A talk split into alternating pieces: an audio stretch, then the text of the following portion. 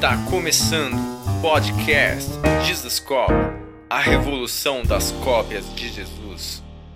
Fala galera, Jesus Cop, Douglas Gonçalves por aqui para mais um Jesus Cop podcast, toda segunda, 10 da manhã, um convidado novo aqui.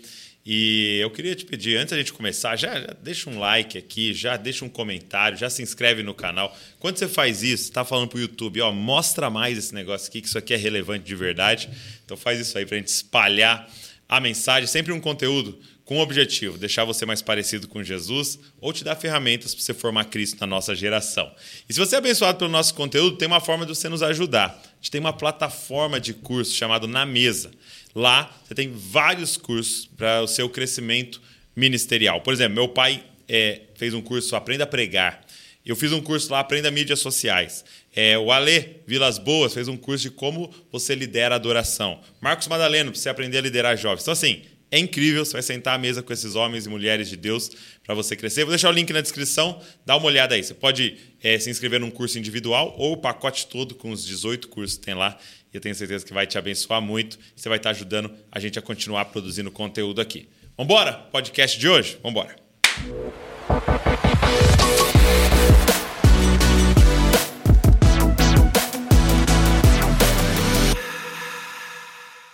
Meu amigo, pastor Eibe Uber, que honra. Oh, rapaz, a honra é minha. Muito, muito prazer, viu, estar aqui com você, Douglas. Poxa, feliz demais.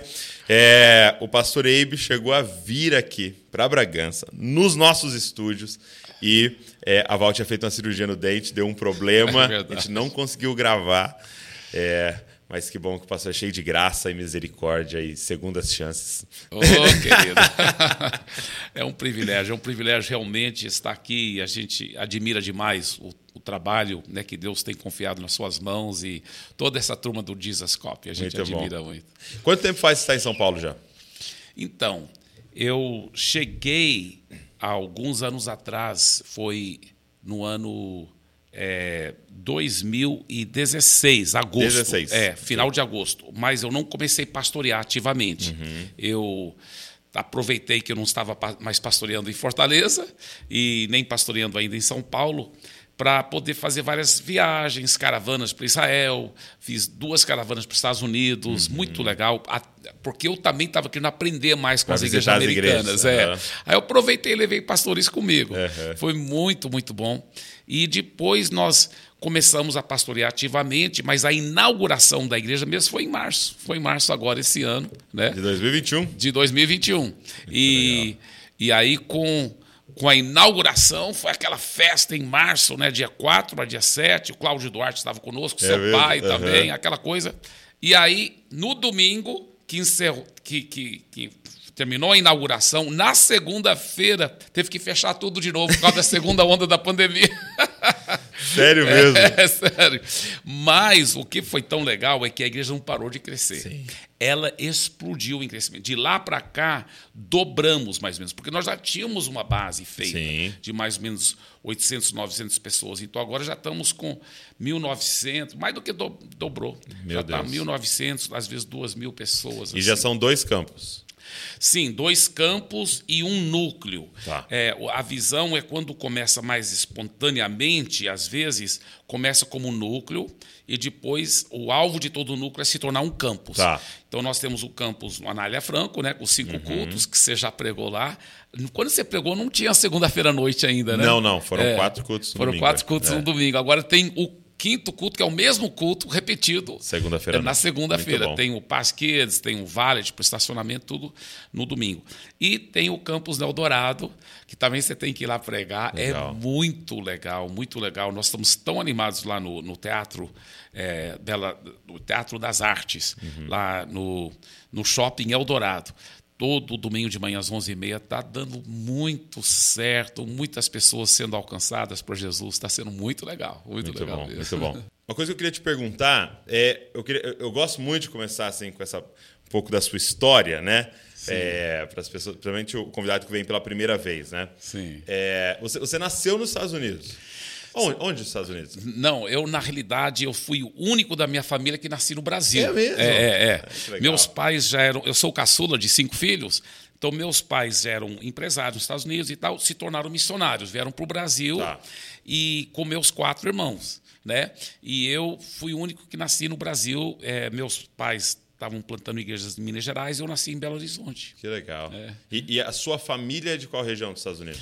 Sim, o meu pai é da região de Illinois, Uhum. no norte de Illinois, não muito longe de Chicago, e minha mãe do norte de Indi- Indiana, também É não muito longe de Chicago. Eu é. morei, eu fiz intercâmbio morando em Indiana. Uau! É. Aonde em Uma Indiana? cidade bem pequenininha, chamava Corridon.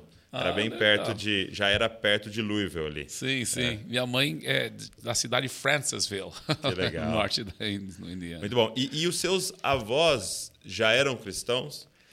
Já Então. vem de uma família. É, os, os avós é, da parte da minha mãe, eu lembro a minha avó falando que ela era adolescente quando eles vieram é, da Europa, né?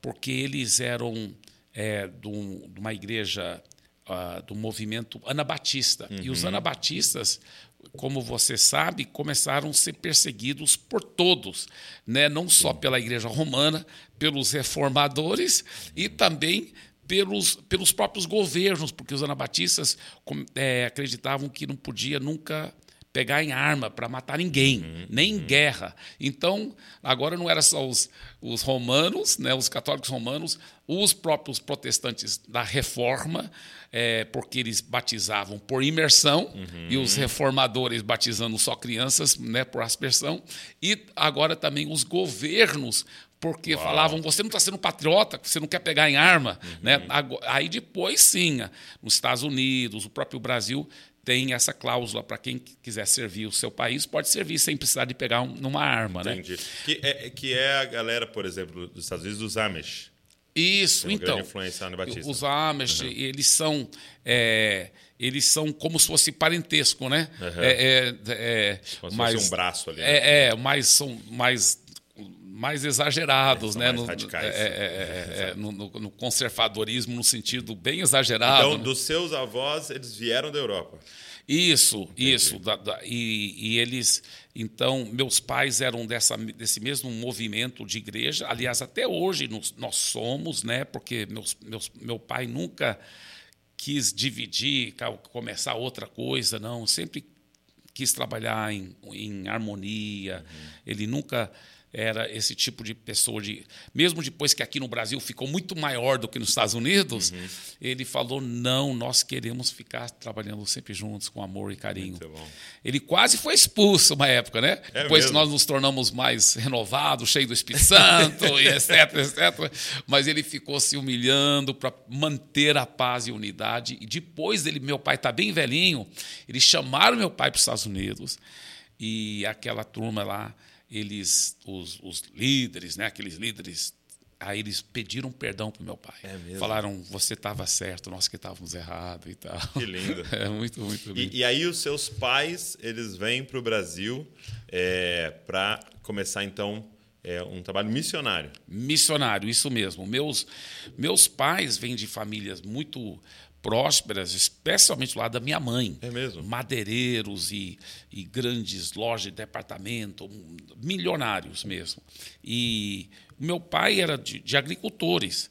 Então eles eram tipo classe média, agricultores, só que eles tinham muita terra. E de repente o preço da terra nos Estados Unidos foi lá para as alturas. Então eles também acabaram ficando muito também. Então, meus pais, apesar de serem muito piedosos, todos dois ainda jovens, muito apaixonados por Deus, mas muito mesmo, mas muito prósperos. E en- engraçado porque meu pai, totalmente contrário à, à, à igreja, à nossa igreja nos Estados Unidos na época, a nossa igreja não acreditava em missões. Não acreditava. Falava assim: olha, se Deus quer que os povos além mar conheçam a, a palavra, a verdade, ele vai Se revelar lá. ele vai se revelar lá, sem a, a sua ajuda e nem a minha. Eles falavam assim. É mesmo? Então, meu pai, é até uma coisa totalmente fora da caixa, né? que, que ele de coração ficava pensando. é, desde pequeno, que um dia ele queria ser missionário. E ele não tinha histórico para isso e nem tinha base para isso. Nós não, nós estudamos todas essas histórias dos missionários, mas meu pai foi uma coisa muito sobrenatural mesmo. Depois de casado, feliz da vida com as empresas e tudo, e meu pai amava a agricultura, então ele também tinha as fazendas, e ele. Isso aqui muito antes de eu, de eu nascer, né? Então nós estamos falando o quê? Muitos anos atrás, décadas. Meu pai está voltando do trabalho, dirigindo tratorzão na pôr do sol, e ele feliz da vida, e Deus, ele ouviu a voz de Deus. Deus falou assim: você está feliz, né? Ele falou: tô, tô muito feliz, minha família está tudo feliz, está tudo indo bem. Aí Deus falou: e que faremos sobre os milhares, as milhares de pessoas além mar que nunca tiveram o privilégio de ouvir nem pela primeira vez o meu evangelho? Hum. Aí meu pai sabia que sabia que sabia que ele tinha que ser missionário. E ele foi falar com a liderança dele. E a liderança falou: não, não, não, nós não acreditamos nisso. E meu pai muito submisso. Então ele esperou mais alguns anos. A história é cumprida, mas ele ficava voltando até receber a liberação dele. Ele ficava indo falar com a liderança. Isso, por, por submissão. Ele acredita uhum. que, e nós acreditamos até hoje, que, a não ser que a liderança estiver mandando a gente fazer uma coisa diretamente contra a palavra, Sim. a gente deve procurar fluir com a liderança. Uhum. Aí, aí, quando a liderança falou, tudo bem, então você pode ser missionário, mas nem pense em contar com o nosso apoio financeiro. Meu uhum. pai falou: não, não tem problema, eu vou me autofinanciar. Sim. Então meu pai ele investiu em bolsa de valores, em imóveis, etc, etc, etc. E trouxe também para o Brasil uma importância de dinheiro. Né? E, e, vale ressaltar que a primeira palavra em português que meu pai aprendeu foi no avião, quando ele falou, viu lá ex saída. Uhum. Aí ele trouxe uma importância pensando assim: eu vou comprar uma terra, vou, vou plantar café e vou, vou me autossustentar. Então ele veio primeiro para Campinas, porque tem até hoje uma escola para ensinar português para estrangeiros. Ele veio fazer a escola, aprendeu bem que português. Ano? Isso foi em 1956. 56. É, eu, eu nasci alguns anos depois. Aí ele, ele então é, foi estudar lá na escola em Campinas e comprou uma terra em Mato Grosso para uhum. plantar café. O que, que acontece? Nesses próximos anos, Douglas, é interessante. Foi quando os Estados Unidos teve um boom, assim, se tornou uma super, super potência. O que, que aconteceu com os investimentos dele? Foram às alturas. Sim. Aí eles se tornaram multimilionários. O que, que ele fez, então? Ele, quando ele viu isso, ele falou: nem preciso plantar café. Ele vendeu o terreno uhum. e toda a vida ele mesmo tirou do bolso, eu não estou exagerando, milhões e milhões para investir na obra. E se autossustentou e sempre autossustentou. E, e, e, e, apoiando e construindo igrejas. E, e quando eu estava crescendo, né? Porque meus pais viviam uma vida muito simples. Muitas vezes a gente estava andando de fusquinha, nunca faltava nada em sim, casa. Sim. Mas uma vida muito simples, casa simples. E quando eu, eu era o caçula, né? Aí meus irmãos mais velhos um dia falaram assim para mim: Ah, não, porque a gente tem muito dinheiro, nós temos milhões, né, nos Estados Unidos, aquela coisa toda. Aí eu falei, mentira. falei, mentira. Aí eu fui lá, falei com o papai e mamãe, né? Papai e mamãe, é verdade que a gente tem muito dinheiro e tal? Eles falaram, é verdade, meu filho. Eu falei, então, se é verdade que a gente tem tanto dinheiro assim, por que, que a gente vive uma vida tão simples, tão regrada e tudo? Eles falaram, para poder a gente realmente ter ainda mais para ganhar vidas para Jesus, meu filho porque eu, eu cresci vendo isso, Sério? Douglas, vendo meu papai e minha mamãe chorando por almas. Ah, e, e uma família sempre cheio de amor. Eu estou lhe dizendo, Deus é minha testemunha. Hum. Eu nunca vi meu pai e minha mãe discutirem. Talvez até discutiram atrás de portas fechadas. É, escondido lá. Mas, é, Mas na frente de vocês. Olha, Douglas, era um pedaço do céu e, e, muito amor e muita paixão para Jesus e culto doméstico. A prova é que todos os cinco filhos se tornaram missionários, apaixonados por Jesus, e agora todos os netos, e agora até os bisnetos estão. É, é uma coisa linda que está acontecendo, e, e aconteceu. Então, nós crescemos assim, né? Sim. Minha mãe do lado da minha mãe, uma vez nós voltamos para os Estados Unidos é, para para reunião da família, né? E do lado da minha mãe, eles ah, aquele luxo, né? Sem brincadeira, nós chegamos no local e lá estava um primo com uma Ferrari, outro primo brincando. outro Nesse nível? é, desse nível, outro primo com seus aviões plural. Eu não estou brincando. Mais do Pra que um avião. Uma pois pessoa. é, pois é, é, é loucura. E meus tios com aqueles carrões, aquela loucura. Deus é minha testemunha, cara, que nem um momento, nem eu, nem meus irmãos, ficamos assim com inveja, assim. Não, a gente amava nossos parentes e amamos até hoje, mas a gente ficava pensando entre nós lá. Mesmo a gente se sentindo tão deslocado, né? Que nossa roupa era tão simples, daquela coisa toda. Mas a gente ficava pensando, cara, que privilégio que nós temos, que nós estamos vivendo para a eternidade, para valores eternos. A gente está ganhando almas por Jesus. Que honra que nós temos, cara. Aí, olha o que acontece. Um desses meus tios, quando ele estava com uns 85 anos de idade, ele era mais velho do que minha mãe. A minha mãe, de todos os irmãos, ela era a mais inteligente. Ela que estava posicionada para ser a mais rica, a mais poderosa. Porque a minha mãe realmente era, ela tinha uma mente fora de série. E ela era uma grande empresária. E eles todos sabiam disso. E quando ela decidiu ser missionária para o Brasil, que naquela época, em 1956, para eles o Brasil era só selva, né? Só mata. né? É, é, eu cheguei até, quando eu voltava para os Estados Unidos, em vez em quando, meus amiguinhos perguntavam se eu usava roupa no Brasil. Loucura. nesse nível. É. Aí, quando minha mãe veio para ser missionária, eles acharam ela doida. Você tá louca, você perdeu sua mente. Mas o que, que acontece? Esse, esse tio não era crente, né? E com 85 anos de idade, minha mãe estava é, fazendo 76 anos de idade. E, e aí ele, ele manda uma. Não, não, perdão. Ele estava com 75 e ela estava fazendo 66, eu acho que era isso. Sim. Eu não lembro bem, agora, agora confundi um pouco. Eu só sei que ele mandou um cartão de aniversário. E eu, na casa dos meus pais, lá na Amazônia, eu sempre tive liberdade no quarto deles de ver tudo. E eu estou lá no quarto dos meus pais, eu vi na estante aquele monte de cartão de aniversário que mandavam, né? Na época era, Era tudo, comum, era né? tudo por correio mesmo, né? Correio simples. Aí eu vendo os cartões e lendo os cartões de aniversário da minha mãe. E um dos cartões era desse meu tio, um desses tios milionários, casa na Europa, aquela coisa toda. Aí eu, lendo o cartão dele, ele falou assim: Feliz aniversário, mana, te amo demais. Eu lhe admiro muito. Ele, aí ele falou assim: Eu queria ter vivido a minha vida como você viveu a sua vida. Ele já estava com setenta e tantos anos de idade e ele falou: queria ter vivido minha vida como você viveu a sua vida. Ele olhando para trás viu que não adiantava nada, todos aqueles milhões, né? Sim. Aí depois esse esse tio nos visitou lá na Amazônia e na sala da nossa casa ele entregou a vida É para Jesus. mesmo? É, ele ainda quando voltou para os Estados Unidos ainda foi batizado lá nos Estados Unidos. Que lindo. E tudo é muito. Mas é exatamente isso, né?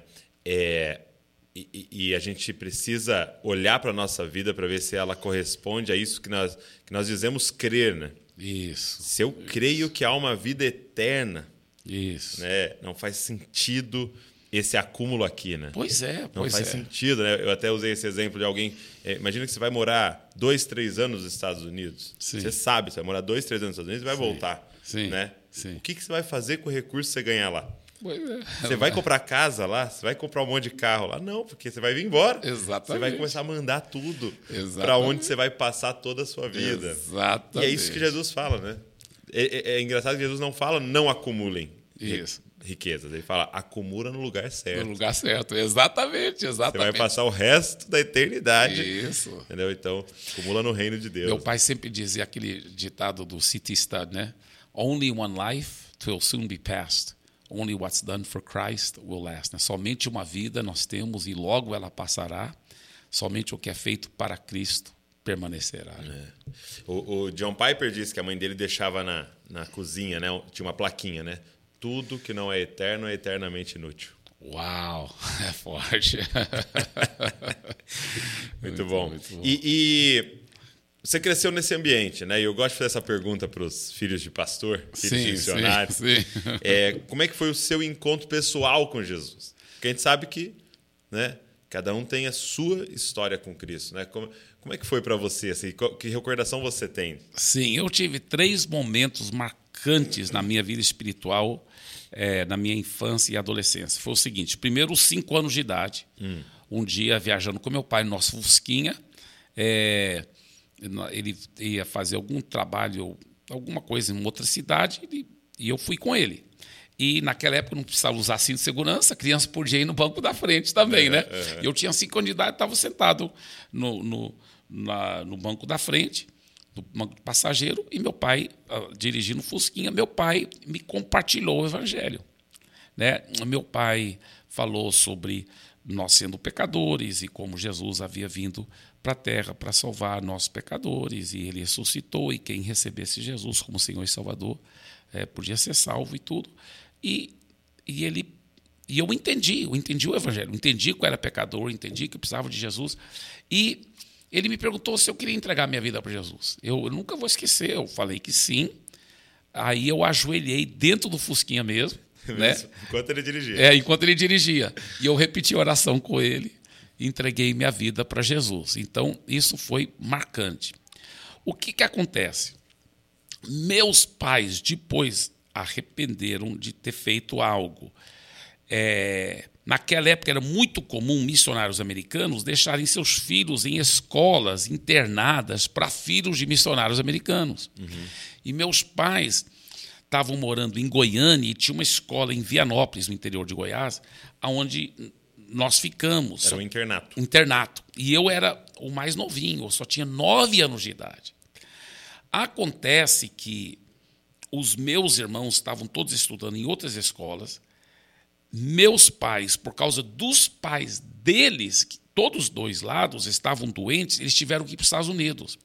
E eu fiquei sozinho, sozinho, no estado de Goiás, com nove anos de idade, nessa escola internada, por meses. Uhum. Ou por, pelo menos pareceu para mim. Talvez foi tipo assim, dez semanas, não sei. Mas, para mim, parecia meses e meses. Aliás, para mim, parecia anos. anos né? Porque, em vez em quando, eles iam no final de semana lá para estar junto, ou eu ia para Goiânia para estar no final de semana em casa, mas agora eu não podia, né? Porque eles não estavam lá. É. E esse tempo eu passei saudades demais. Eu sofria, eu sofri demais. Eu lembro uma vez que eu recebi a carta dos meus pais dos Estados Unidos, eu animado, achando que eles estariam lá nos próximos dias. Eles pedindo perdão, que eles tiveram que adiar a viagem deles de volta para o Brasil, porque os pais deles tinham ficado muito doentes, estavam perto da morte, eles tinham que ficar. E eu chorei, chorei, chorei. E senti muita solidão. Eu era, eu era muito novinho, né? talvez nove anos de idade. O que, que acontece? Durante esse tempo, eu recorri a Deus, porque meu pai já havia me ensinado sobre intimidade com Deus, relacionamento com Deus. Então comecei a orar, meio forçado, cultivar um relacionamento com Deus. Aí minha vida mudou. E eu comecei a aprender a cultivar relacionamento com Deus, Uau. forçado, né? Uhum. No meio do sofrimento. Então, aquilo foi muito marcante. Nunca vou esquecer.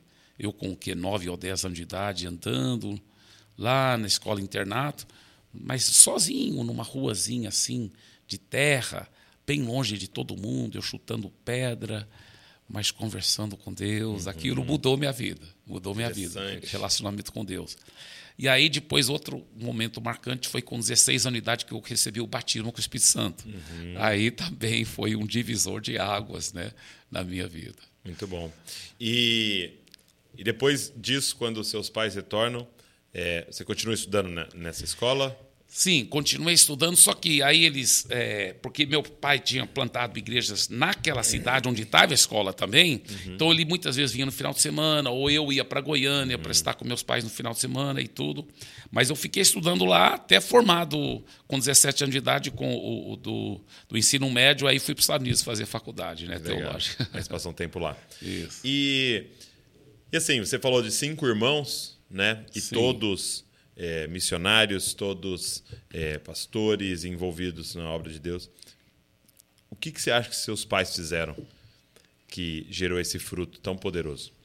Eu acho que. O, Algumas coisas você poderia elencar para a gente. Com certeza, com certeza. Uma das coisas principais, eu acho que o exemplo da vida deles, né? Uma, uma ação fala mais alto que mil palavras, né?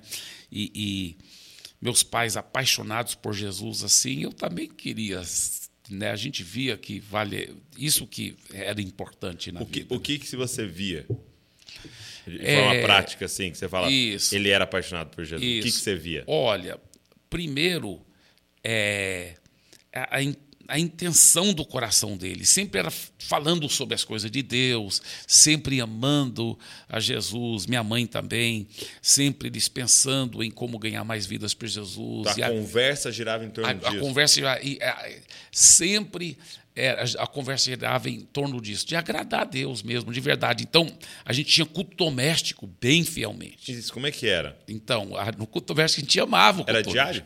Era diário. Hum. Diário. E meu pai nunca se tornou um grande músico, mas ele tocava um pouquinho de violão, e ele tocava violão, algumas uns, umas músicas né, cristãs, a gente cantava, e a gente gostava de estar junto lá, e aí eles contavam histórias da Bíblia de uma forma que nós crianças podíamos entender uhum. e e aí a gente orava, sempre a gente fazia o seguinte, ajoelhava e começava com o mais novinho até o mais velho, aí depois minha mãe, depois meu pai, né? Todo mundo tinha que fazer uma oração. Orando, é. Então eu lembro, eu era sempre o primeiro para orar, né, aquela coisa. Então era muito, muito gostoso. Outra coisa, a, a integridade, a honestidade hum. do, do meu pai que era muito marcante, Douglas, muito, muito marcante. É, por exemplo, eu lembro uma vez que nós estávamos tirando umas férias e a gente estava indo para o litoral, para ir para a praia. E no Fusquinha, né? A família toda, naquela época, não tinha esse negócio de segurança, então era meu pai, minha mãe e o, o Lucas, meu irmão mais velho, na frente. na frente, na, na, nos dois assentos uhum. da frente. E aqui atrás, nós quatro, né? E eu sendo caçula, coitado de mim, a janela nunca ficava para mim, né? Mas eu sempre sentava lá no meio, espremido. Era um, um Fusca para sete lugares. Para sete lugares. E, e, além da bagagem, né? Para as férias. Mas aquela alegria, cantando, tendo culto doméstico no carro também. E aí a gente parava no posto. Quando a gente parava no posto, todo mundo aproveitava para usar o banheiro, papapá, e, e, e abastecer o carro. E meu pai, então, é, ele era meio esquecido das coisas. Então, depois de sair do posto, muitas vezes meu pai falava assim: Poxa, não lembro se eu paguei o frentista. Lá minha, minha mãe, é, muitas vezes tinha visto ele pagar. Não, eu te vi pagando. Você tem certeza que você me viu? Eu tenho certeza. Uhum. Tranquilo. Mas às vezes minha mãe falava assim: Amor, eu não, não vi porque eu estava usando o banheiro. Eu não sei se você pagou ou não. Aí meu pai preocupado. Aí então, nessa, nesse dia, nessa altura do campeonato, a gente já estava meia hora do posto. do posto. Meu pai falava: "Não, vamos voltar". Quer dizer, a gente ia perder uma hora de viagem. Vamos voltar. Ele voltava, Douglas. E, e quando chegava no posto, o frentista reconhecia é, é, e, e da janela do carro mesmo, o frentista falava assim: Rapaz, o que, que você está fazendo de volta aqui? Meu pai falou, mas eu te paguei? Claro, o senhor me pagou sim. Ele, ah, tá, tudo bem. Porque ele não aceitava o fato de, de é, talvez não ter pago. Isso, aquela integridade. Uhum. Foi um testemunho muito forte. E eu aprendi, quando eu era pequeno, que anjos podiam aparecer entre nós como seres humanos disfarçados. por isso que a Bíblia até fala que a gente deve tratar bem todo mundo, porque uhum. de repente estamos Pode estar recebendo um anjo. Aí eu também sabia que anjos eram perfeitos, né? Porque se o anjo pecasse, ele era expulso do céu, virava demônio. Então, então eu, eu coloquei uma coisa com a outra, e né, eu pequenininho, E eu pensei, cara, meu pai é um anjo disfarçado. Eu realmente pensei que eu tinha É feito a mesmo? descoberta do século. Porque eu nunca vi meu pai pecar. Nunca, nunca vi. Meu pai é um anjo. Aí um dia, quando se tratava nós dois, eu falei assim: pai, responde sim ou não. O senhor é um anjo? E Douglas, eu tinha certeza absoluta que ele ia dizer assim: "Ah, como você descobriu, meu filho? E tal. Aí, aí eu ia falar, não, porque eu tal e tal. Aí ele ia falar, olha, é um segredo entre nós dois. Não, fica tranquilo, pai, não vou contar para ninguém, é um segredo. de-" Eu tinha certeza que tinha a conversa certeza? ia desenrolar desse jeito, né? Para meu espanto, ele falou, não, não sou casado. Eu- aí eu achei difícil. Aliás, não sou, não sou anjo, não sou anjo. Aí eu falei, mas como? Ele falou, anjo, anjo não é casado, meu filho. Eu sou casado com sua mãe, anjo não casa. aí ele me Montou sua convenceu. teoria.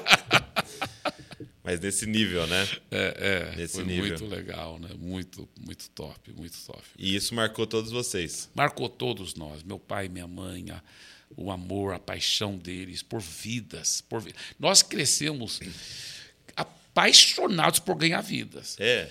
Essa foi Ele uma passou essa paixão evangelística para todos. Exatamente. Quando eu comecei a pastorear lá em Santarém, a igreja era pequeníssima, né?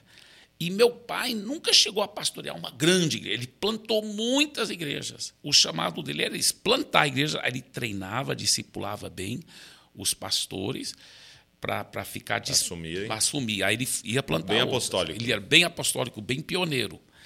Mas por causa dessa paixão que ele instilou em nós de ganhar vidas, eu, eu não me dava. Não, temos que ganhar, temos que fazer essa igreja crescer, temos que ganhar. Como fazer? Aí eu fiquei, eu, eu, eu, por nunca ter congregado numa igreja grande, o que, que eu fiz? Eu comecei a, a aplicar muita fé, orar, buscar a Deus e ler livros do show. Né? Aham. O show começou a me mentorear à distância, porque aquele, ele falava, não, isso é possível em qualquer país, se você, você fizer assim, os grupos pequenos assim, se você orar assim, se você aplicar a fé assim. E eu falei, então vai dar certo, vai dar certo, vai dar E, e certo. como é, é, então ele vai para plantar uma igreja em Santarém. Sim, não, o que aconteceu? Como é que Meu- vocês chegaram em Santarém? Pois é, meu pai plantou muitas igrejas em Minas Gerais. Quando eu tinha uns seis anos de idade, nós mudamos para Goiás, ele ficou plantando igrejas lá.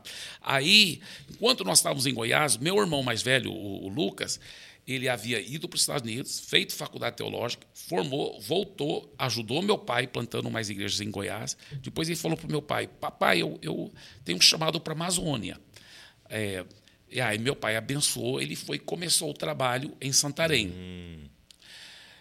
Aí eu fui fazer faculdade teológica nos Estados Unidos. Quando eu estava lá na faculdade teológica, o Lucas fala com meu pai: Papai, aqui é tão carente. Né? Na época, talvez 100 mil comunidades e vilas de fala portuguesa, não estou falando de índios, que, sem nenhuma igreja evangélica. 100 mil? 100 mil. Então, ele falou: aqui é muito carente, pai. E meu pai já tinha plantado muitas igrejas e tinha treinado os, pastores para poder cuidar das igrejas, ele não precisava mais dele. Né, igual diz em inglês, work your way out of a job. Né? Então, ele já tinha. Aí ele falou: tá, eu vou te ajudar lá. Então, quando eu formei da faculdade, meus pais já estavam morando em Santarém. Aí eu também fui trabalhar em Santarém. O Lucas Entendi. falou: vem me ajudar aqui com jovens e tal. E eu comecei a trabalhar com jovens lá em Santarém. Então. Muito bom. E aí, é, eu já ouvi você contando que o, o seu irmão morreu lá em Santarém, né? O Isso, Lucas, né? isso. E aí o que, que acontece?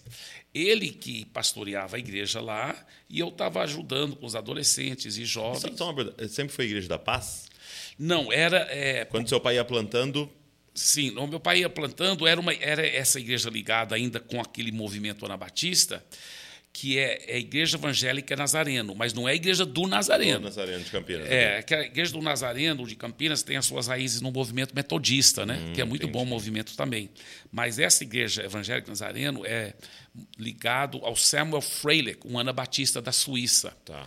Então, aí, é, só que cada país, essa igreja tem a liberdade de escolher seu próprio nome. Entendi. Quando chegaram nos Estados Unidos, que já tinha o nazareno do- do- dos Metodista. metodistas, eles colocaram o nome Apostolic Christian Church, né? Igreja Cristã Apostólica. E lá na África é chamado Templo da Fé. Então, no Brasil, quando o meu irmão Lucas mudou para para Santarém que ele estava também plantando igreja evangélica Nazareno, mas ele formou uma missão. E a missão era missão PAZ, paz, projeto, uma, né, é, significando Projeto Amazônia. Ah, Paz, é, é, Projeto Amazônia. Então, então, aí depois, alguém lá até sugeriu, por que vocês não colocam como nome de fantasia Igreja da Paz, já que é Missão Paz? Igreja da Paz, que é o nome mais atraente. É. Né?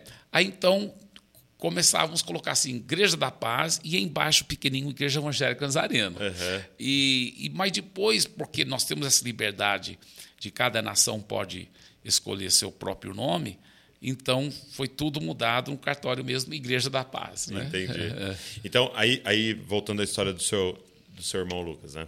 Isso. Então, o que, que acontece?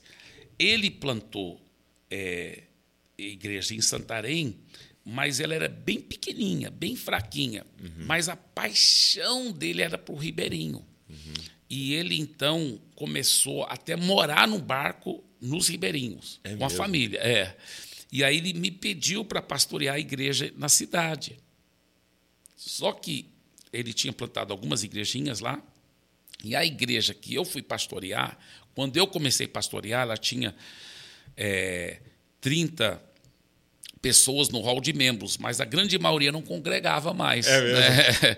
Então teve culto lá que eu cheguei e além de mim só tinha duas pessoas. Eu falei, não, é porque estão. Eu pensei, né? Isso é depois que eu comecei a pastorear. Eu pensei, não, mas vai vir mais gente, com certeza, é porque a pessoa atrasa mesmo, mas eu vou, vou treiná-los e eu não vou começar mais culto atrasado aqui. Depois que eu assumi a igreja, uhum. né? Falei, os cultos vão começar na hora certa, pontualmente. Aí eles vão chegar atrasados, vão sentir vergonha de ter chegado atrasado. Aí eu coloquei o microfone no pedestal, peguei a guitarra e dirigi um louvor bem comprido. Mas ninguém apareceu. Aí eu preguei uma pregação bem comprida, mas ninguém ainda apareceu. Além de mim, só as duas pessoas. E uma das duas era minha irmã Ângela. Entendi. Mas aí ela foi crescendo, foi crescendo. Só que quando chegou mais ou menos. É, porque eu fui aprendendo a fazer visitas né, e cuidar dos membros. Quando Sim. chegou a 200 pessoas, Aí eu fiquei super doente, ainda bem que eu era solteiro, porque eu literalmente trabalhava sete dias por semana, tentando pessoalmente discipular e pastorear todo mundo. E eu não estava conseguindo mais. E eu fiquei muito frustrado, muito frustrado. E você adoeceu no corpo mesmo? Adoeci no corpo mesmo, fiquei, fiquei deu uma infecção bem séria no intestino, enfim, muita doença. E aí o que, que acontece? O, eu parei de dar apelo. Por quê? Porque eu sentia ocupado. Falei, para se eu ganhar mais almas para Jesus, eu tô, não estou nem cuidando das que eu tenho. Como que eu vou ganhar mais se eu não estou nem cuidando das que eu tenho? Então eu parava de dar, fazer apelo. Aí depois do culto, literalmente acontecia. Pessoas às vezes chegavam para mim depois do culto, no domingo à noite, falavam assim: Pastor Eibe, você não não fez o apelo? Não fez o apelo. Eu queria entregar a minha vida para Jesus. Aí eu, eu, falava, não, mas você pode repetir a oração agora mesmo comigo. E vamos entregar a vida para Jesus agora mesmo. Só que eu ficava pensando, meu Deus, e os outros que não tiveram coragem de me procurar depois do culto? E se alguém morrer e for para o inferno porque eu não fiz apelo? Aí eu sentia culpado. Se eu, se eu fizesse apelo, eu sentia super culpado, porque eu pensei, mais um monte de bebê nascendo que vão morrer porque ninguém vai cuidar deles. Se eu não fizesse apelo, também sentia culpado. Foi horrível. Aí, mas aí que eu fiquei cada vez mais desesperado. Temos que ter um sistema Entendi. de grupos pequenos, Tem alguma uma forma, forma de resolver de, é, esse, é, esse problema. Foi aí que desse problema mesmo que foi surgindo. Aí saiu o livro do show e, e... aí sofri demais, porque eu não sabia como implementar. E hoje em dia eu vejo que eu fui muito errado. Era para eu ter saído e visitado outros, mas não, eu fiquei lendo o livro do show e tentando implementar. Então eu perseverei é, por oito anos, Douglas, é, entre 10 e 12 grupos familiares, que a gente chamava na época, por causa do livro do show que saiu, Grupo Familiares e Conhecimento da Igreja, nós ficamos entre 10 e 12. Subia para 12, baixava para 11, depois subia para 12, baixava para 10, entre 10 e 12. Por oito anos, eu não sabendo como fazer a coisa. E, e aí nós aprendemos. Aí sim eu. E, e quando que foi uma virada nisso? Tá, isso, uma das coisas que ajudou muito nessa virada foi quando eu eu estava eu, eu, eu comecei a pensar assim, eu tenho que ser mais humilde e aprender com outros. Então, primeiro, eu fui visitando todas as igrejas em Santarém. Uhum. Todas as igrejas é? que existem em Santarém. É, é, é, Aí eu visitava, a Deus e Amor ficava lá, aprendi muito sobre oração com a Deus e Amor, que eles oraram muito. Aí eu visitava outra, visitava outra. Tudo que as outras estavam fazendo de bom, era trabalho com casais, ah, vamos fazer também. Eu fui copiando. Legal. Fui copiando, aprendendo com as outras. Depois que eu falei, poxa, eu acho que todas que elas, o que elas têm aqui eu já aprendi com elas, então vou viajar. E eu, eu eu, eu fui para Goiânia, que na época o Robson e o César tinham né, a comunidade, aquela uhum. coisa toda, e eu queria visitar lá. E aí me falaram, ó, tem a luz para os povos aqui também. E aí foi quando eu fiz uma amizade muito legal com a Luísio e Marcelo. E eles falaram sobre os grupos familiares deles e como estava bombando e tudo. Aí eu, uau! Aí eu fui aprendendo muita coisa com eles também. Aí eu, uau, vou colocar isso em prática. E aí, então, nós começamos a colocar aquelas coisas também em prática. E, e continuando lendo livros e aprendendo com outros e aprendendo com eles. E aí eu lembro que em isso, essa viagem foi em 92. Em 93, eu eu fui formando com tudo que eu tinha aprendido agora com os outros também, com os livros do show, uma forma de trabalhar. Hum. Quando começou 94, nós já tínhamos multiplicado várias, então nós estávamos com 17. É. Mas eu já sabia, Douglas, que a coisa ia explodir. É. Eu já tinha certo, porque agora dentro de mim eu já via tudo. E já vi o que, que ia. Eu já tinha penado muito, né? muitos anos. Uhum. Então eu sabia o que funcionava e o que não funcionava. Então, eu acho que quando terminamos 94, já estávamos com mais do que 40. Hum. Aí, em 95, acho que nós passamos de 100 grupos. Aí, aí foi uma explosão. Em 97, já estávamos, eu acho que com mais do que é, 300, talvez. Aí o negócio começou, aí, aí 99 com 900 e assim por diante. A coisa foi E o que, que é que você percebeu que vocês estavam fazendo errado ou não fazendo? É, nesses oito anos que você mudou? Sim. Eu acho que. Alguns pontos. Sim, alguns, né? são várias coisas, é verdade. Uma das coisas foi que nós éramos uma igreja com grupos pequenos uhum. e não uma igreja baseada em grupos pequenos. Né? Então, eu não tinha a mentalidade de que tudo devia ser feito através do grupo pequeno. E eu lembro que um dos meus co-pastores, que até era um americano, o Donaldo, quando ele veio, ele tinha ido para os Estados Unidos, e ele foi para uma conferência de algum grupo pequeno lá. E ele voltou falando, Abe, o que estão dizendo é que o certo é fazer tudo através do grupo pequeno. Aí, só que ele não me falou como fazer, né? Ele só falou, só olha, trouxe essa é, informação. só trouxe essa informação, mas aquilo me fez pensar, cara, como fazer tudo através do grupo pequeno? Eu pensei, uau, cara. E aí eu fui desenvolvendo como fazer tudo através do grupo pequeno.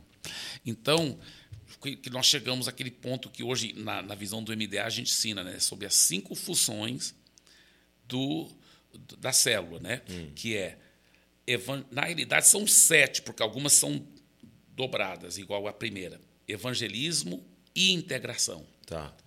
Segunda, pastoreio e discipulado. Uhum. Terceiro, comunhão, né, uhum. né, coinonia. Quarto, treinamento de líderes, líderes. E a quinta, crescimento e multiplicação. Então, quando eu fui trabalhando como que nós íamos ajudar cada grupo, não só evangelizar, ganhar as pessoas, trazer para os cultos e, e tal, mas integrá-la. E aí foi desenvolvendo o fator Barnabé. Hum, legal. Aí o pastoreio e o discipulado. Aí fomos aprofundando nessas áreas do pastoreio e o discipulado. Aí a comunhão foi quando foi desenvolvido também o purê de batata. Né? E aí o treinamento de líderes, o Tadel e os cursos para treinar líderes. E aí o crescimento e multiplicação. Aí começamos a colocar alvos mesmo para multiplicar, com, com, sa- com saúde e tudo. Então, quando eu vi que ia funcionar, cara, eu fiquei muito emocionado. Eu falei, vai dar certo, vamos ganhar muitas almas para Jesus. E aí foi. Engraçado é você coloca... é, é interessante esse último, né? O, o treinamento de líderes e o último. Sim. Porque eu estava conversando um tempo atrás com um rapaz que cresceu nesse, nesse é, no movimento da igreja nas casas. Até, na Sim. verdade, até a igreja sem o prédio, né? Isso, Igreja isso, nas casas. isso, e aí, é, é, e ele falou um negócio interessante. Ele falou assim, qual foi o problema? Foi não multiplicar. E Exatamente. não crescer. Aí ele falou que é, com o tempo, essas igrejas né, vão desenvolvendo uma doença, ele falou, chamado de coinonite. Coinonite, exatamente, é verdade. É Porque a, verdade.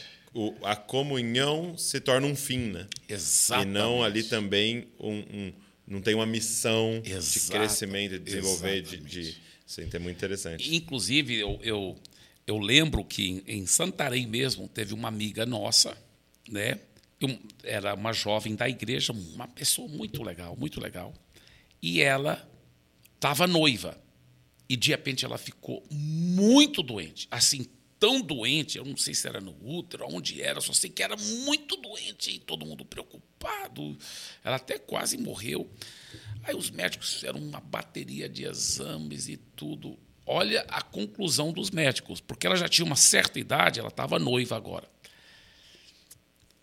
Eles falaram: olha, ela não tem doença.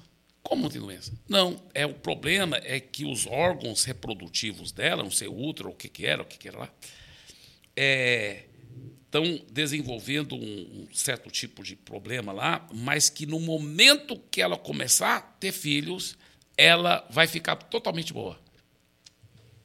Aí, isso me mostrou algo, que um dos itens para a qualidade é a multiplicação, é o crescimento, é a reprodução. Nós fomos criados para reproduzir. Quando eu não vou reproduzindo, os meus órgãos reprodutivos ficam atrofiados, eu fico doente. Então, então, claro que não é a única coisa. Nós sabemos que tem muitos aí que têm crescido e multiplicado sem qualidade, aí vão reproduzindo mediocridade, né? E falta de qualidade e doenças espirituais e tal. Mas um dos itens de uma boa qualidade né, de vida cristã pessoal e, e na vida saudável de um grupo pequeno é o crescimento e a multiplicação. Muito bom. É mesmo porque é, a gente pensa muitas vezes, né, que a pessoa precisa estar maduro para cuidar de outro. E em um certo aspecto, sim. Isso. Porém, há um outro aspecto que há uma maturidade que só vem. Então, é como se fala, eu preciso estar maduro para ser pai. É. Mas existe uma maturidade que só vem tendo filho. É, é, que aí a, Que não a tem livro. cai mesmo. É, exatamente, exatamente. É É, bom isso, verdade. muito é bom. muito bom. Agora, o grande diferencial, né, que todos nós sabemos, é do MDA, da Paz Church, né, é, sempre foi o discipulado. Então, você me falou agora muito sobre pequenos grupos. Quando é que Isso. foi que vocês começaram a olhar para o discipulado?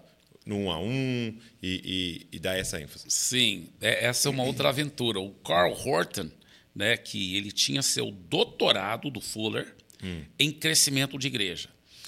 Mas ele nunca pastoreou uma igreja local, só que o cara era capelão, acho da Marinha Americana, alguma coisa assim. Ele vinha para Santarém, não sei nem como ele nos descobriu, mas por conta própria para nos dar assessoria, ele pagando tudo. E ele falava para mim, ele falava, Abe, eu nunca vi, olha que eu já visitei muitas das maiores igrejas do mundo todo, eu nunca vi uma igreja tão focada em pequenos grupos que funciona como aqui. Porque É mesmo. tudo vocês fazem através. Porque eu tinha mudado meu paradigma, né? Uhum. Ele falou: eu nunca vi funcionar tão bem em toda a minha vida como funciona aqui. Ele falou: o, o que vocês estão falhando ainda é não discipulando todo mundo, um a um. Eu falei, olha, mas isso é um pouco difícil, porque é, é, como garantir isso? E como que a gente está multiplicando tanto? É porque nós estamos reproduzindo líderes. Então, os líderes estão discipulando os seus auxiliares e, e já está funcionando. E ele falou, pastoreando o grupo. É, ele falou, não, na área de liderança vocês estão sabendo discipular mesmo. Agora, ele falou, mas imagina se todo cristão fosse discipulado e todo mundo fosse, né? Aí Jogou essa batata quente é, no é, seu é, colo. Exatamente, exatamente. Mas eu falava, eu pensava. Mas isso a igreja já tinha quantas pessoas? Ela já tinha talvez nessa altura do campeonato umas 1.500 pessoas Uau. e bombando com as células, né, um crescendo. É, é, é, é, E aí eu lembro que eu pensava, esse cara está vindo das Torres de Marfim, né? Exato. Com muita teoria, mas na prática nunca pastoreou uma igreja e tal. E eu, então ficava tolerando ele e tudo. E, e às vezes eu pedia ele para pregar, e ele só tinha um tema: discipular, discipular, discipular. Só é pregava, mesmo? É, só pregava sobre discipular. Aí, um dia, nós estamos almoçando na minha casa, eu e minha equipe de liderança e ele. E ele começa de novo. Você tem que estar. Tá, papapá. Aí eu, eu não fui, né, eu não tive uma reação tão espiritual. Eu falei, olha, mas é fácil, porque você é só na teoria, papapá, na prática isso aí não funciona, e papapá. Quando o Espírito Santo, ele foi muito humilde, só ficava calado, assim, muito humilde. Aí, ele bem mais velho do que eu, né, sem comparação. Aí o Espírito Santo falou, rapaz, além de ser super desrespeitoso, ele falou: você também está sendo super orgulhoso. Porque só porque você pastoreia, ele nunca pastoreou, você acha que você, você tem um rei na barriga? Eu estou querendo te falar, ensinar através dele, e você não está tendo a humildade de aprender. Então, na mesma hora, eu pedi perdão para ele. Aquilo foi na hora, na mesa. Foi na ali. hora, né? Então, enquanto a gente estava almoçando na mesma, o Espírito Santo já me confrontou. Eu acho que pelo jeito que eu agi com falta de amor, eu já sabia que eu estava em pecado. Né? Aí eu pedi perdão para ele. Falei, mas me mostra como fazer, né? Mas ele também realmente não sabia muito bem, uhum. mas ele tentou explicar. E aí eu e minha equipe, nós fomos montando e tentando e trial and error, né? Tentando uhum. e errando e tentando. Isso. Até acertar aquele modelo que você já conhece bem, onde preparamos bem. Então, todos os líderes estão sendo discipulados pelos supervisores, os líderes vão discipular os auxiliares e os líderes auxiliares discipularem os membros. Muito bem. É, no começo, Douglas, foi muito saudável e muito gostoso, porque era uma coisa mais espontânea, não forçada e muito bonita. E mesmo assim, estava muito forte em mim a aula que eu já havia aprendido com o Espírito Santo sobre treinar muito bem os líderes de como pastorear bem uhum. cada membro do seu grupo. Então, o discipulado veio só para enriquecer. Entendi. O que, que acontece? Que, na medida que começamos a ficar conhecidos no Brasil e muita gente nos visitando lá em, em Santarém, os pastores de fora falavam: não, sobre grupo pequeno a gente já sabe tudo, nós estamos interessados nesse negócio discipulado. Tá.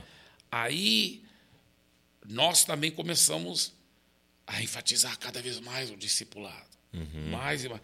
Aí, nessa altura do campeonato, o, o Carl Horton já tinha falecido, ido para a glória. Uhum. Talvez ele teria até nos aconselhado, maneira um pouco, porque nós fomos, eu acho que para o outro, exagero. E eu Entendi. costumo dizer que o nosso discipulado, hoje eu falo isso, eu uhum. tenho aprendido isso nos últimos anos só. Um erro que nós fizemos naquela época, que o discipulado sequestrou o pastoreio. É, que é, sentido? Olha, de tanto a gente enfatizar que todo mundo tinha que ter um discipulador e tudo, e além de virar muito religião, muito rígido e duro e uma coisa até pesada. Que a gente consegue levar qualquer coisa para o legalismo, né? Muito. Foi. foi é o, nosso que, coração, né? Foi o que aconteceu, Douglas. Qualquer coisa a gente consegue pegar e levar para isso. Foi o que aconteceu. É. Cara, eu me arrependo tanto que eu não tive mais percepção do que estava acontecendo, porque começamos a falar, não, tem que unir toda semana. Toda semana. Aí começou a ser um fardo. Porque às vezes o cara tá, ele é um empresário, está ocupado e tudo, e ainda ele quer ganhar vidas e cuidar bem delas, então ele vai ter que ter uma reunião toda semana com o dissipador, toda semana com seus discípulos, e aí começou uma coisa legalista. E aí o que mais aconteceu, Douglas? Isso que foi o pior. É que o líder da célula não era mais treinado em como cuidar bem daquele rebanho, daquela igreja na casa. Não era ele era ele era treinado a ser o quê? Um gestor de discipuladores. Hum. Então, ah, não, eu tenho, só tenho que garantir que cada um tem um discipulador. E ele ficava cobrando. E de certa forma, ele terceirizava. Ele terceirizava e ele nem sabia mais cuidar de ovelhas. E, e, e como queria poder ser exemplo até para aqueles discipuladores. E esses discipuladores, muitas vezes, por causa da pressão, todo mundo tem que ter um discipulador, e ele se sentia culpado se ele não tivesse discipulador para todo mundo, então ele preparava mal e porcamente os Entendi. discipuladores. Então, aí prematuramente a pessoa já se envolvia. E muitas vezes colocávamos pessoas doentes para cuidar de outras pessoas. Você está entendendo? Uhum. Então, isso machucou muita gente. Então, eu tive que, agora, alguns anos atrás, falar: nos perdoe, nos perdoe, nos perdoe. Vamos buscar de Deus. E aí que eu falo que foram umas, umas atualizações Sim. do MDA que aconteceram e que está tão, tão leve, tão gostoso, tão gostoso. Eu, você lembra aquele texto lá do Velho Testamento? Hum. Quando voltaram do cativeiro da Babilônia, que reconstruíram o templo, e quando eles reconstruíram o templo, os mais antigos que tinham visto a glória do templo de Salomão uhum. choravam bem alto. E os jovens que só tinham ouvido falar celebravam agora, né, com alegria. E quem estava de longe não sabia se era choro ou riso, porque era misturado. Eu sempre falava assim, quando eu falava da visão do MDA, eu falava, gente, eu estou igual aqueles pessoal, eu estou chorando porque tanta coisa que ainda não está certa. E eu estou rindo porque tantos resultados e tanto fruto, então eu choro e estou rindo. Então, Hoje eu posso falar para a glória de Jesus. Não é que está tudo perfeito e tudo, Sim. mas que, em geral, a parte do choro nós conseguimos tirar. É. Estamos chorando menos. É. Por quê? Porque está tão leve, está tão gostoso. Mas esse tá é um grande desafio para o líder, né? De não se apaixonar pelo seu método. Né? Exatamente. Exato. Tem que ficar sempre sendo sensível à voz do Espírito, seguindo Sim. a nuvem. Senão a gente fica na poeira mesmo, né? É, eu vi, eu estava lendo um livro esse tempo atrás que ele usou o exemplo de Moisés, né? Dizendo de Moisés é, ter um negócio com, com o cajado. Então, quando Deus está chamando ele, ele está na dúvida, ele, Deus fala, joga o cajado no chão. E aí vira cobra, ele pega e tal. Aí ele está lá diante do mar, diante do, do para transformar é, o rio em, em sangue, rela o cajado. Aí Aí está diante do mar, levanta o cajado e tal. Aí ele vai para é, é, o deserto e o pessoal está com sede, ele fala, bate aí na, na, na rocha com o cajado. Tal. Então, ele falando sobre isso, né? Desse, desse método de Deus. Tudo foi Deus falando com ele em relação ao cajado. Isso, e aí, isso. quando ele chega em Meribá, Deus fala com ele. Fala, fala com ela. e aí, do, na pressão ali daquele povo querendo matar ele de sede e tal, ele recorre ao método antigo. Né? Uau, uau. E que foi Deus que deu, né? Foi Deus. é deu. isso que é mais é, desafiador, é, né? É, é, e é. que funciona na hora. Isso, isso, isso. Né? Isso. Mas era Deus falando: não, eu quero fazer diferente agora. Exato. Eu revelei uma coisa lá, eu quero revelar outra aqui agora. Eu estou escrevendo um livro, é A Idolatria né? do Modelo. A Idolatria do Modelo. Uau! é isso. É, eu, eu acho que o, a grande questão, eu gosto muito do, do, de um autor, não sei se você já leu, chamado Simon Sinek. Eu já, eu já ouvi falar muito sempre é, sobre ele. É comece pelo bom. porquê, né? Start é. with why. E eu acho muito interessante essa questão do porquê, né? Sim. Porque o porquê de vocês não alterou. Isso, né? Isso. Só que o como isso, isso. Ele muda, né? Isso o que tem que, tem que ficar né? É. flexível. Isso tem que ficar flexível por isso. causa e até mesmo para contextualização, isso, né? Isso, é, então o, a gente usou o rádio, depois a gente usou a TV, agora a gente usa a internet, não sabemos o que, que vai vir, mas o porquê estamos fazendo, né? Yes. Ganha, porque você falou uma frase aqui para mim é central, né? É, é ganhar muitas pessoas e cuidar bem delas. Isso. Isso vai ser imutável. Isso, isso vai ser Agora, imutável. como? Exatamente. Exatamente. E aí nós temos que ter aquela santa paixão e obsessão, no bom sentido da palavra, para fazer discípulos das nações, ao ponto de falar, cara, mesmo que a melhor maneira seja bem diferente do que tudo que eu já fiz, eu estou pronto para abrir mão de tudo que eu já fiz, se não for antibíblico, para mudar agora, é, é, para fazer, fazer o a que melhor- é, a melhor forma de fazer Tem isso. que ter a melhor forma, tem que ter. Por isso que eu estou muito, muito apaixonado, assim, em Cristo, é, é, por, por, por ver o que está funcionando agora, né? E eu sei que talvez daqui a alguns anos, né? Mais uma vez, né? Não vai, não vai ser isso, essa forma. O negócio é o, é, o- é o fruto, o fruto permanente, né? De ganhar vidas, cuidar bem delas, né? Então é isso que me alegra demais, demais, demais. E, e tem, eu estava tendo até acusado, engraçado, porque o Espírito Santo nos deu né, a visão do MDA em 99, né? Mas tava, eu estava sendo acusado por alguns. Ah, o pastor Eibe não está na visão do MDA mais. Ele saiu.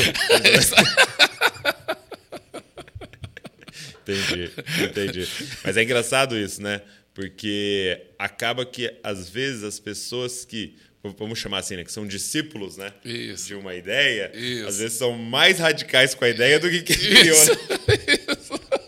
Isso aqui era só um instrumento, cara. O Exato. instrumento tem que mudar toda hora. O que não pode mudar são as verdades imutáveis, o, o alvo em Cristo. alvo, o objetivo, isso, né? Isso, isso. Isso é, isso é muito bom, muito bom. É, eu acho que a gente aprende muito com o Paulo e a gente tem pensado muito é, nesse, nessa questão da eclesiologia, né? da, da, da igreja, como fazer a igreja, como plantar a igreja. E algo que fica muito claro ali no Novo Testamento é como a eclesiologia não era algo rígido né, para Paulo. É. Então você vê a igreja em Antioquia de um jeito, a igreja em Éfeso era de uma outra forma, a igreja de Jerusalém é totalmente diferente Isso, isso, e tal. isso, e você vai isso. vendo isso sendo extremamente é, é, flexível, porque é uma leitura da cultura também. né? Exatamente, exatamente. De que maneira a gente vai afetar nesse tempo, nesse lugar. né? É. Agora, uma coisa que eu queria te perguntar é, é a forma de vocês fazerem missão, né? Que é muito diferente. Sim, sim. A gente sempre olhou para é, é, uma igreja apostólica, né? Pensou sobre Sim. uma igreja apostólica e pensou sobre uma igreja que envia, Sim, né? sim. Só que eu sempre vi o- os líderes sendo treinados Sim. e aquele líder apostólico, então, enviando esses líderes para a plantação de igreja. Só que na igreja de vocês é um apóstolo que vai embora. Estava em Santarém É. e com ela funcionando muito, você foi para Fortaleza. É. E lá agora em Fortaleza funcionando muito, você sai e vem para São Paulo. É, é. Por quê? Como, como é que Isso. é, é a forma de pensar de vocês? Quando eu estava na faculdade teológica, um- uma das férias de inverno, eu fiz um curso a mais lá sobre eclesiologia, missiologia, e era e eu tive que ler um livro do Atmani, é, a igreja, porque ele tem a vida cristã normal, mas eu acho que era a igreja cristã normal, alguma coisa assim. E ele falava lá que o verdadeiro apóstolo missionário não pastoreava, ele plantava e treinava líderes e ia em diante. Então, esse era o meu plano. Meu plano nunca era pastorear. Meu plano era é, plantar grandes igrejas nas grandes cidades do mundo e ficar indo. Aí, é, Isso é o plano já lá na faculdade. lá na faculdade, quando Deus me deu essa visão. É. Você não tinha ainda nem pastoreado nenhuma igreja. Nenhuma, eu nunca nem, nem tinha liderado uma célula. Eu nunca, nem, eu nunca nem tinha frequentado uma célula. E Deus falou para mim: você vai encher a cidade de células, depois faz uma grande cruzada, ganha milhares de pessoas, já vai ter as células para cuidar dessas pessoas, vai plantar grandes igrejas e aí vai para outra cidade fazer a mesma coisa. Uau. Então, esse era o meu plano. Aí, eu estava em Santarém, já com o plano de começar action, action, atos em ação e começar a fazer isso. Uhum.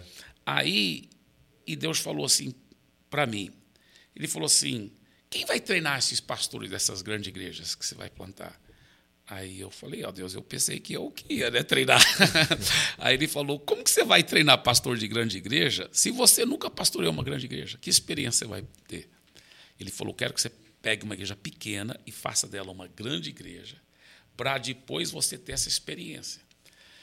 Aí foi quando eu eu realmente, então, estive aberto para começar a pastorear uma igreja. E se o meu irmão Lucas tivesse poucos dias antes me pedido para pastorear, especialmente que naquela época não tinha muita revelação desse negócio de, de é, é, é, de submissão e tudo. Aí eu teria falado. É, é, é, eu teria falado nunca, Lucas. Meu chamado não é nunca pastorear, cara. Meu chamado é apostólico e tal. Então, eu não teria aceito. Mas Deus tinha acabado de falar comigo. Poucos dias depois, olha a cristocidência. O Lucas vem e fala: Eibe, cara, eu tenho que focar no Ribeirinho. Meu, minha paixão é o Ribeirinho. Eu queria que você pastoreasse a igreja. Então, foi, eu falei, poxa, Lucas, se fosse poucos dias atrás eu não teria aceito, mas Deus acabou de falar para mim que é para eu ter essa experiência. Então, é, então o que que antes de eu casar, solteiro ainda, pastoreando a igrejinha pequena lá em Santarém, e eu namorando a André, eu falei para André, olha, sabe o que Deus falou para mim fazer? Para eu fazer? É o seguinte, eu vou, nós vamos né, porque nós vamos casar, nós vamos pastorear aqui em Santarém, vai crescer, vai ter milhares e milhares de pessoas. Depois nós vamos mudar para Fortaleza, vai ter milhares e milhares de pessoas. Depois nós vamos mudar para São Paulo. Você está brincando? Eu falei isso. Você falou para ela namorando. namorando. Aí eu falei, depois eu vou mudar para São Paulo. E São Paulo vai ter centenas de milhares de pessoas. Em São Paulo nós não vamos mudar mais, vamos ficar morando ah, lá. que bom. Já estava esperando qual era a próxima cidade. As pessoas têm falado, você vai para Nova York. Tá? É. Eu falei, não, nós vamos ficar morando em São Paulo. E de São Paulo vamos enviar centenas de equipes para todos os países do você mundo. Você falou isso para ela? Eu falei para ela, cara. Namorando? Falei, falei namorando. E, e, e aí, o que, que acontece? É que Deus já tinha me mostrado tudo isso. E, e, e olha, em, em, no Brasil, o, o, último estado que ainda não estamos é, é Paraíba. E agora, em janeiro, já está indo uma equipe para João Pessoa. É mesmo? É. Então, nós estamos ficando muito bons em saber mandar essas equipes grandes. Uhum. Pela misericórdia de Deus. É só pela graça dele. Mas, aí, cara, Sabe quantas nações tem na Terra? Aproximadamente 200. Cara, nós já enviamos dezenas de equipes. 200 equipes para nós, seriamente. Eu eu eu tô lhe dizendo para a glória de Jesus, Douglas, nós vamos enviar equipes poderosas para todas, todas as, nações. as, nações. da Terra. Amém. Vamos ter uma grande escola de missões Amém. aqui em São Paulo. Então eu já falo para os nossos membros da Paz Church em São Paulo, toda hora eu falo assim para eles. Olha, é, porque a gente tem o que a gente chama de café com pastor para receber os novos membros. É. Nós tivemos um café com pastor maravilhoso num restaurante Mangai, lá perto do shopping Eldorado, para os de Eldorado, sabe? Foi muito legal. Aí eu sempre falo para eles: olha, nós estamos aqui com santas segundas intenções. é claro que nós vamos é, é, ter uma poderosa igreja aqui em São Paulo, mas a santa segunda intenção é o seguinte: essa igreja vai servir de uma base para enviar missionários para todas as, as, nações da Terra. Que lindo. Eu estava eu tava em um evento em, em Santo André e, e, havia um homem que, que é um profeta, o cara que ouve a Deus, assim. E aí ele veio conversar comigo ele falou assim, eu, eu vejo duas palavras sobre vocês, o Dizascope. E eu achei maravilhoso. Aí ele falou assim, primeira palavra que me vem em mente é Barnabé. Uau! Aí eu, eu lembrei na hora, né?